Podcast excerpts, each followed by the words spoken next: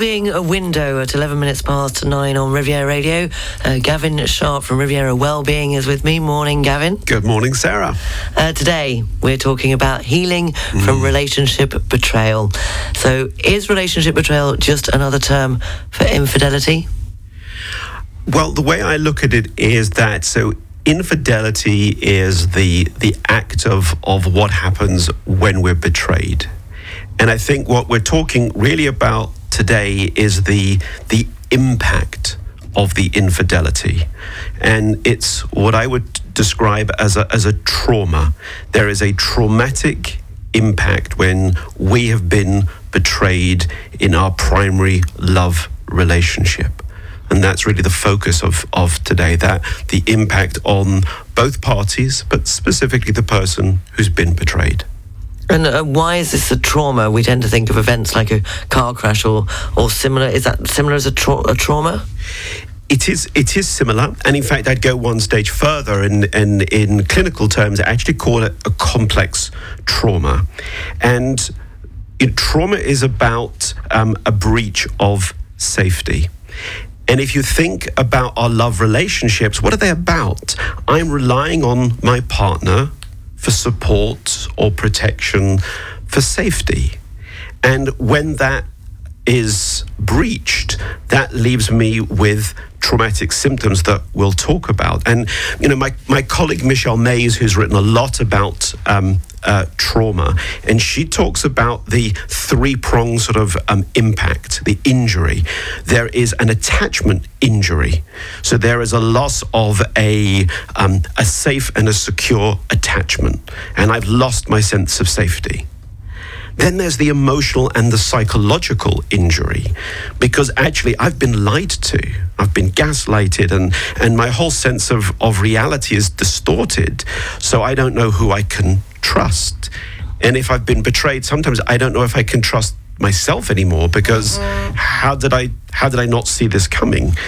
And then thirdly, there's a sexual injury, which is the the impact on my my sexual self-esteem. What was it about me or what's wrong with me? And and the reason I said we define it as complex is because it's it's a relational trauma and it's prolonged. I'm living with the person who hurt me. There's no escape. And so every day there are reminders of the hurt. So the car crash is the, the one off.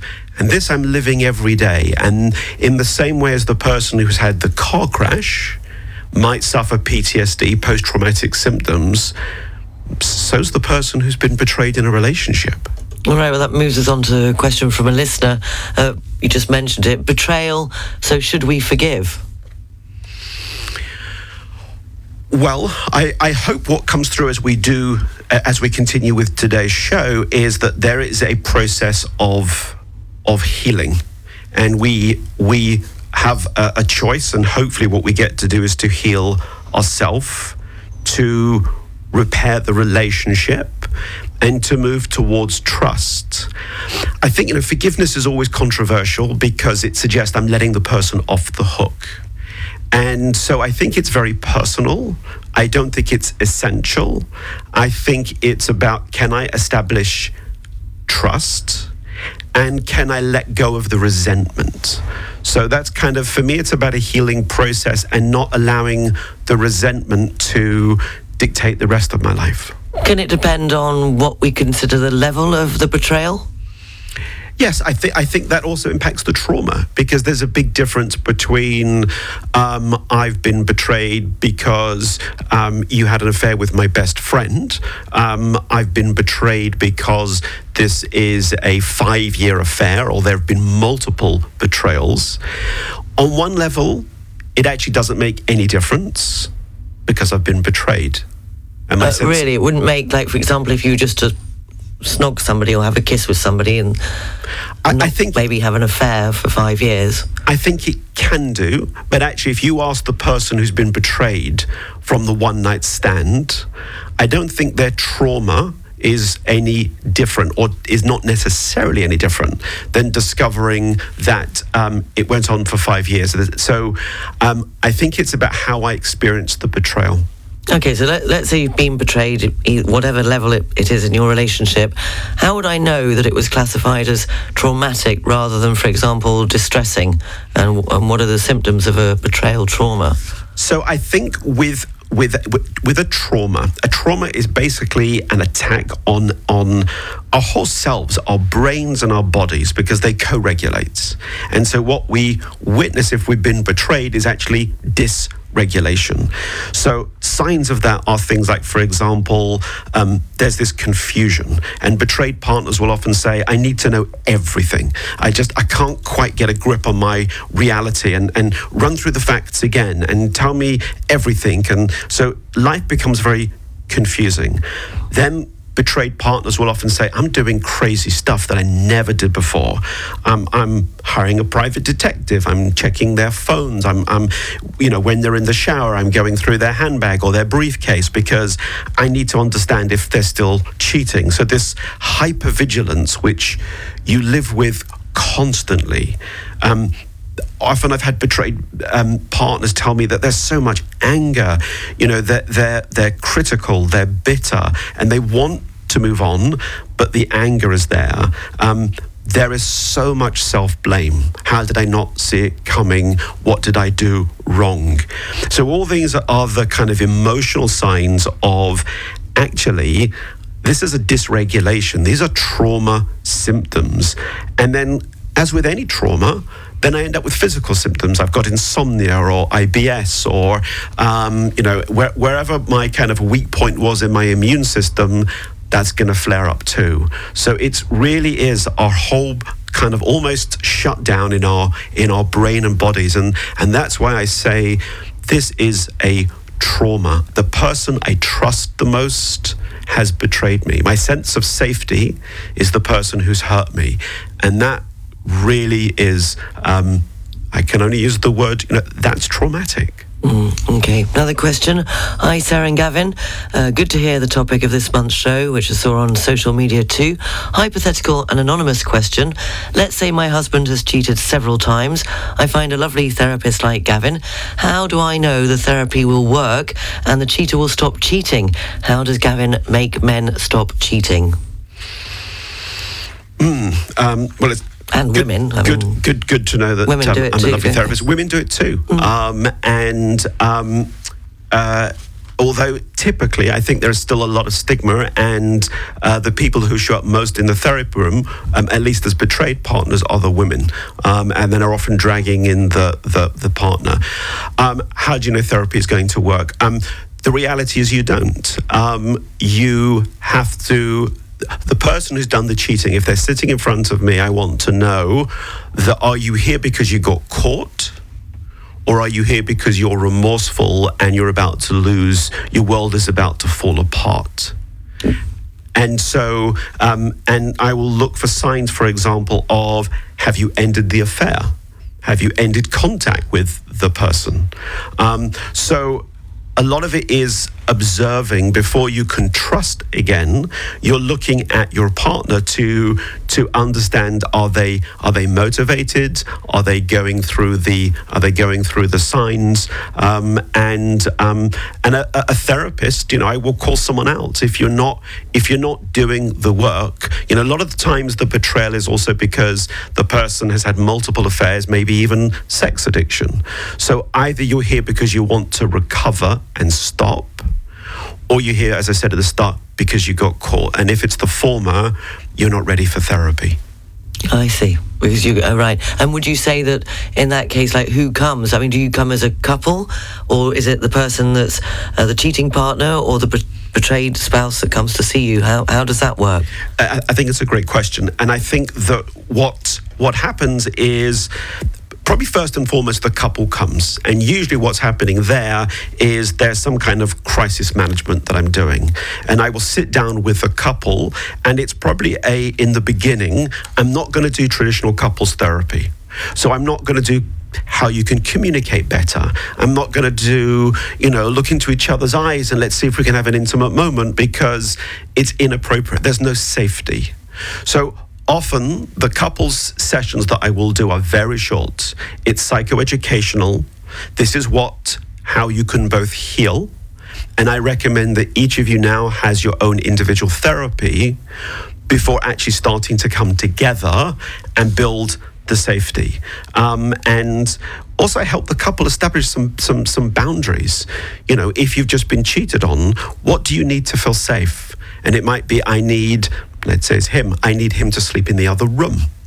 I need him to move out for a period of time. Um, I need for there to be no sexual contact.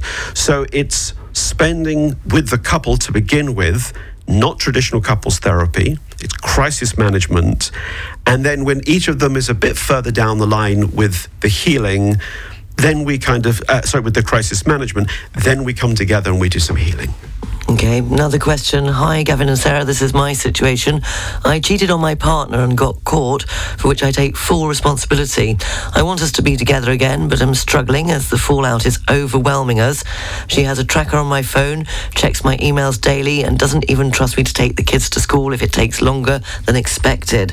Uh, last week, she started checking my WhatsApp call lists. Uh, Gavin, how am I supposed to respond? I feel there is no way out or back to how things were. Well, the first thing I would say is that your spouse's behavior is a what I would describe actually as a typical classical trauma response by a betrayed spouse. That's the hypervigilance that I was just talking about, which is, and in therapy terms, we call these safety seeking behaviors. So again, there's a, a, a, colleague of mine, Stephanie Carnes, who's one of the um, sort of you know formidable psychologists in in betrayal trauma, and she talks about the the betrayed partner having to reclaim their reality. And this is someone who's seeking safety. What's real? Are you still are you still cheating on me? Or you say you've stopped, you say you're seeing this lovely therapist Gavin, but I don't know where you're really going on uh, a Wednesday morning at nine o'clock. I've had spouses contact me to say, um, can you let me know is my is my partner having therapy sessions with you? Which is always an interesting one because I can't disclose if I see clients. But it's very frequent that I will get asked that question. So, to the person who's written in, there is an element of you have to suck it up. And yes, you know, you can't, um, you know, I've had someone say to me recently, but my partner frisks me when I come through the door because she's looking to see where's my second and third phone. Because she knows I've got this phone, which is the one I was using to cheat on before. And that was the medium I was communicating. So she frisks me. And so yes, there are boundaries, and that's some of the stuff that you'll do with your couples therapy. But it is a normal and it's a healthy response. Your um, your partner is looking for signs and looking to work out how safe they feel. But how long? You just said have to suck it up. How how long do you suck it up for? I mean, if you're trying to make the efforts, if you're trying to uh, get things back to how they were, which sounds what this is what the listener's been trying to do. Uh, I mean, is there like can you give it a time span? Can you say if the couple is still in therapy two or three years later, then you're like, well, there's no hope? There should be signs of improvement. I mean, the, the first how I would answer your question is kind of as long as it takes. Mm. If you're still at exactly the same place in three years' time, then something isn't working in either the individual work or the couple's work. But there, there are going to be moments when Five years later, the betrayed partner's triggered. So something that reminds me, I'm going to be watching maybe a TV show. Oh, crikey. And five and, years later, it comes and bites you on the bottom. Yeah.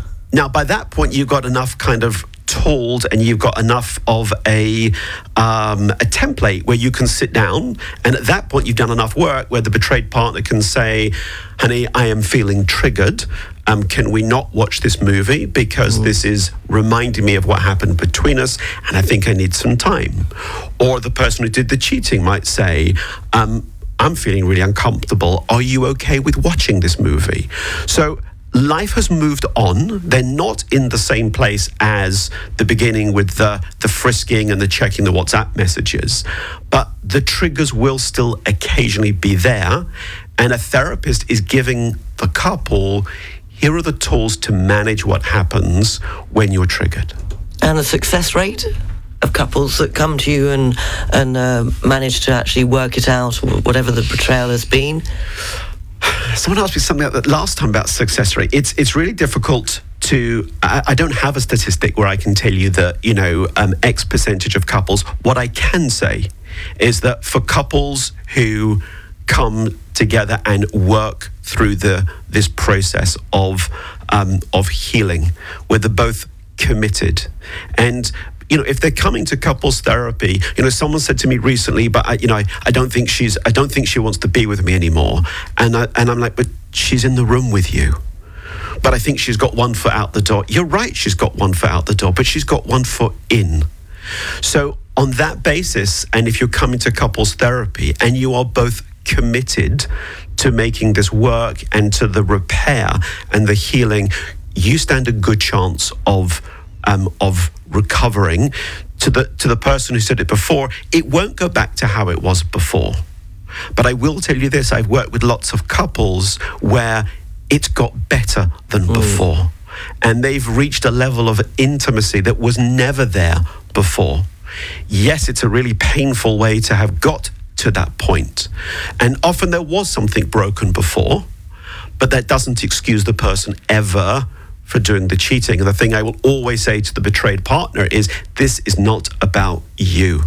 This is not about your body weight, your size, your this is something that your partner has chosen to do. There can never be an excuse for the betrayal. No. Can, even making, if even if it's alcohol or an abuse that's an addiction.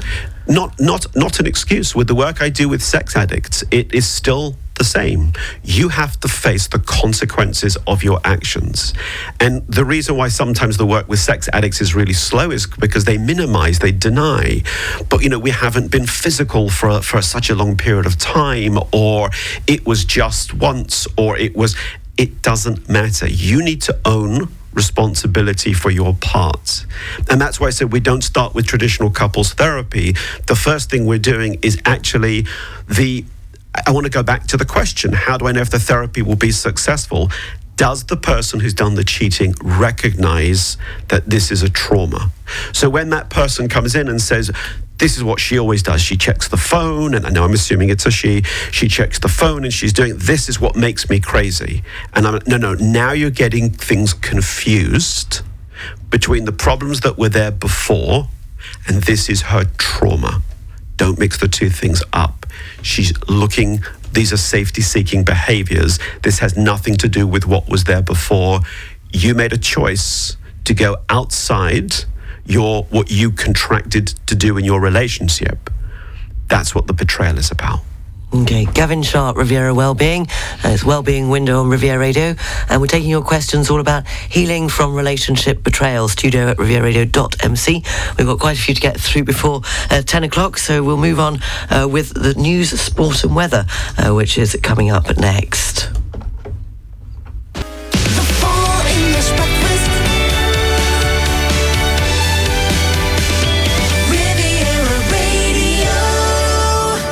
Just gone uh, 20 to 10 and it's the Riviera Wellbeing Window.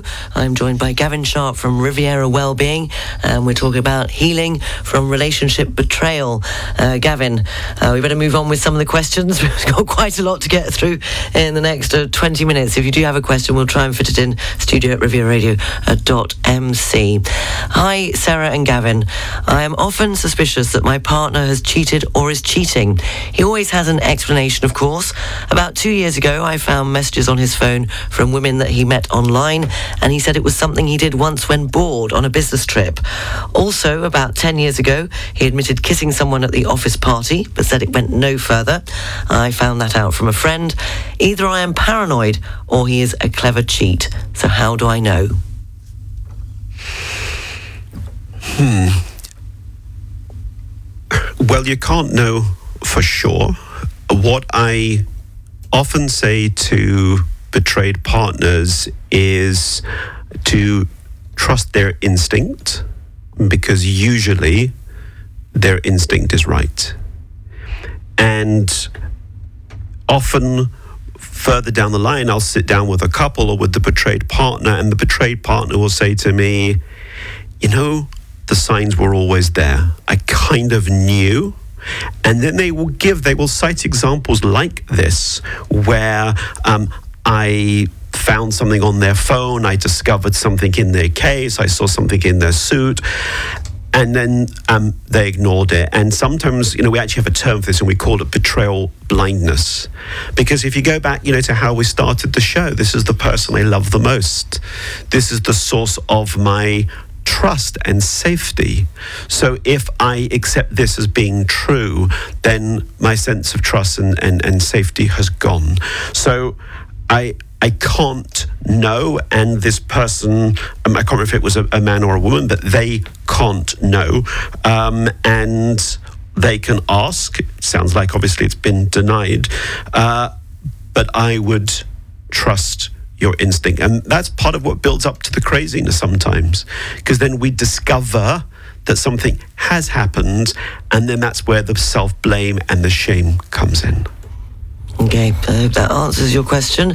Um, just says here, my ex-husband was a serial adulterer. What do I do about that? And uh, obviously, in a, and goes on to say it was a, a rather abusive relationship. Well, I, I, don't have enough facts to know for sure, but I would, if any of what I've been sharing in the show is resonating, so for example, the the, the trauma symptoms, the hypervigilance, the anger. Um, if you're still holding it, I advise you to seek professional help and to be able to let that go because that can sit with us for years. And sometimes couples dismiss it very quickly, and actually it hasn't gone because the resentment's there. Um, and again, I've worked with, with, with many couples who have come and I'll discover that, oh, there was an affair five years ago. How did you deal with it? Well, we had two or three couple sessions and we've, we've, we've moved on and that you haven't moved on. What you've done is you've brushed it under the carpet because mm. it's so painful to look at. And I think we need to go back and look at it again because there's still some unresolved pain here.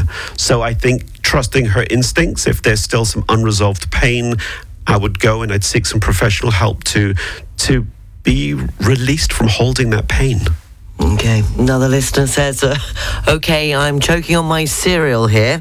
I do not agree with what is being said. If my partner cheats, why do I have to have therapy? I'm not the one who caused the problem. um, well, I don't want anybody to choke on this cereal because I don't know what our legal liability here is at the radio or for me. Um, look, I'm, I'm, I'm making light of it, but there's a very serious point there, which is, yeah, why, why am I the person who's got to go and get therapy? You don't have to do anything. That's what I would say to the betrayed partner. And I think there are sometimes, and I think I said this when we did our show on infidelity, sometimes I think we therapists are very quick to pathologize the person who's been hurt, or well, you should get help, or I wonder what was happening before. That's not what I'm saying. What I'm saying is that you deserve to heal and you deserve to, a bit like the person who wrote in before, you deserve to be free of pain. And if you think about any relationship, it's it's a system, and there's me, um, there is my partner, and then there's the us, there's the relationship, and all three have been damaged. I, the cheater, have hurt myself, and I hopefully will get in touch with the remorse of what I've done to my partner and family, the person who's been betrayed, has been hurt and the relationship is damaged. And what I would say is, in time, all three parts to that, that, that system, all three parts need attention. Yeah, well, I guess that comes back to whether you want to make the relationship work or not, whether you just say, if anybody uh, cheats on me, then that's it. And that, that can be just a character trait. You know, people can be more like that and, and tough, take a tougher line like that, and not then go down the road of saying, uh, let's try and work this out using therapy, maybe. Yes, and I, I, again, I don't think it, it is a very personal choice. And, and if someone decides that actually you've crossed my line and I don't want to move past this, or I don't, mm. that's their choice. And and so I wouldn't I wouldn't say to someone don't do that. I think why I sometimes say to the betrayed partner to um, to seek professional help rather than just talk to friends is because particularly when there's been sex addiction involved, it's friends are. Um, often going to say, "Look, I tell you what you need to do: pack your bags, get out of there. You, you, you. What are you doing? I mean, how stupid are you? This person has hurt you." Um, and on one level, that's advice from a very caring friend. Um, but sometimes we don't want to leave. We don't want to. Ex- we we want some. There's a part of us that wants to move on um, and process it. And I think that's what therapy will create the space for someone to do, is to work out actually. Um, there is no guarantee. You know, you asked about the success rate, and I will say to couples somewhere along the line that what you'll get clearer about is whether you do want to stay together. And there are no guarantees. So either you're going to go into it to find this out, mm. but if you know already, then there's no point going through this process. Okay. Hope that answers your question. Uh, hello. Uh, sorry if my English is not perfect. I realise that me and my partner had issues which make him cheat. He tell me that he tells me that we must both be blamed for the affair. So we try now to make it better, but I find that I'm angry. Is this trauma?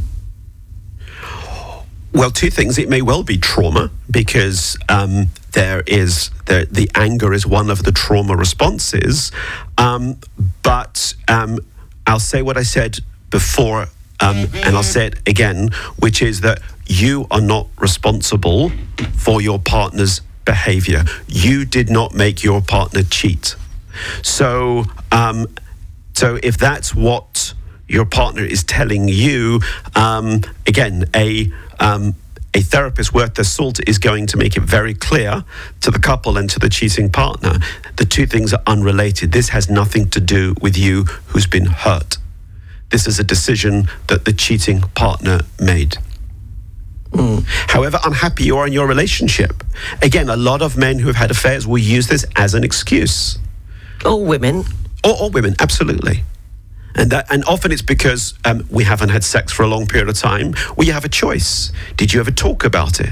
Mm. Did you ever sit down and say, I'm not happy with where things stand, honey? I'm very aware that, you know, we haven't been intimate for X period of time, or was it brushed under the carpet? Um, because you still had a choice. Did you, one of you suggest mm. that I think we should get professional help? If we don't get professional help, I don't know if I want to still be in the relationship that's a long way off from, well, I cheated because we haven't been physical. I've actually heard I cheated because they put on a lot of weight. They were not attractive to me anymore. Mm. I won't tell you what I said on air, um, but it probably wasn't my most therapeutic response. Yeah, so it really can't, it's not a question of it takes two to tango. Correct. And uh, moving on, we've just put in one more question uh, for this morning. And uh, do couples ever heal? He said, I've had, I've gone through multiple relationships with multiple men uh, that have uh, cheated on me.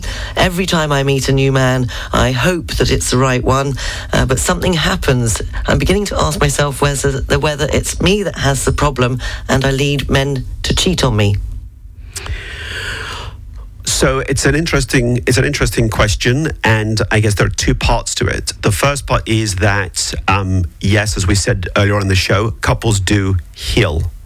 If I have, and this is, I guess, the second part, you know, if I've been in a relationship and it's my third, fourth, tenth relationship, and someone has always cheated on me, then I would do some self reflection about why am I am drawing these people in? Why am I attracting people who hurt me? And you know, when we did our show on attachment styles, I said that very often, you know, the way we love today in our primary relationships is based on the way we were loved. And we repeat the past. And we find that we were hurt in the past. And then what do we do? We go and unconsciously pick someone who hurts me again. And what we do in individual therapy, if that's the case, if I've been cheated on so many times, I get to look at um, what does a healthy relationship look like? I get to recognize the signs of, you know what? This guy's not good for me. He's got his own, or she's got the, her own issues. They're not securely attached, and in which case, um, I'm going to end the relationship before it gets, um, you know, too far. Okay, uh, so Gavin, what? How can you summarise? I mean, obviously you've had brilliant response, lots of questions. Thank you to all the all of you that have written in.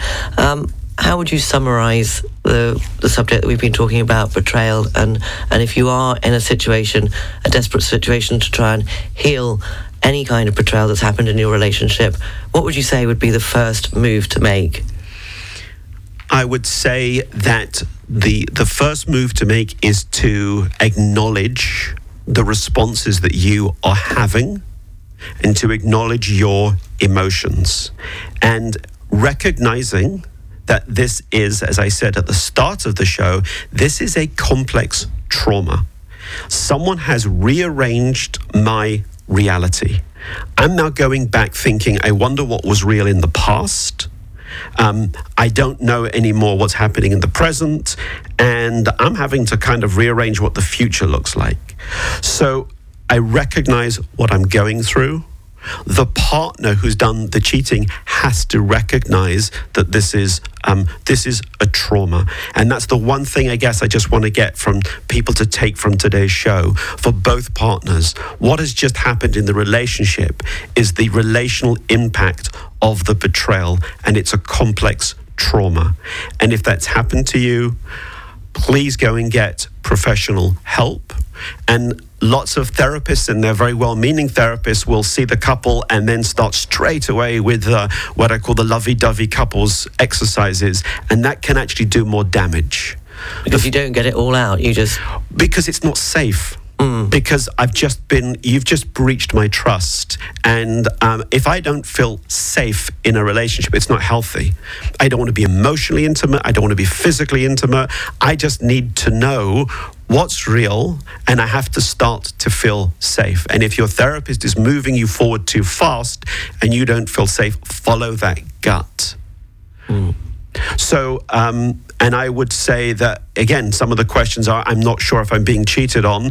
I would repeat what I also said earlier, which is if you have an instinct, it's probably right and we just don't want to it's it's it's worrying of course it's worrying but because you know it's so th- this whole topic is so frightening and that's mm. why um, it's you know it's so um, it's so painful because if I'm relying on this other person for my well being, and now I've been let down, nothing makes sense. Yeah. Nothing makes sense. And that's why we choose to ignore the signs.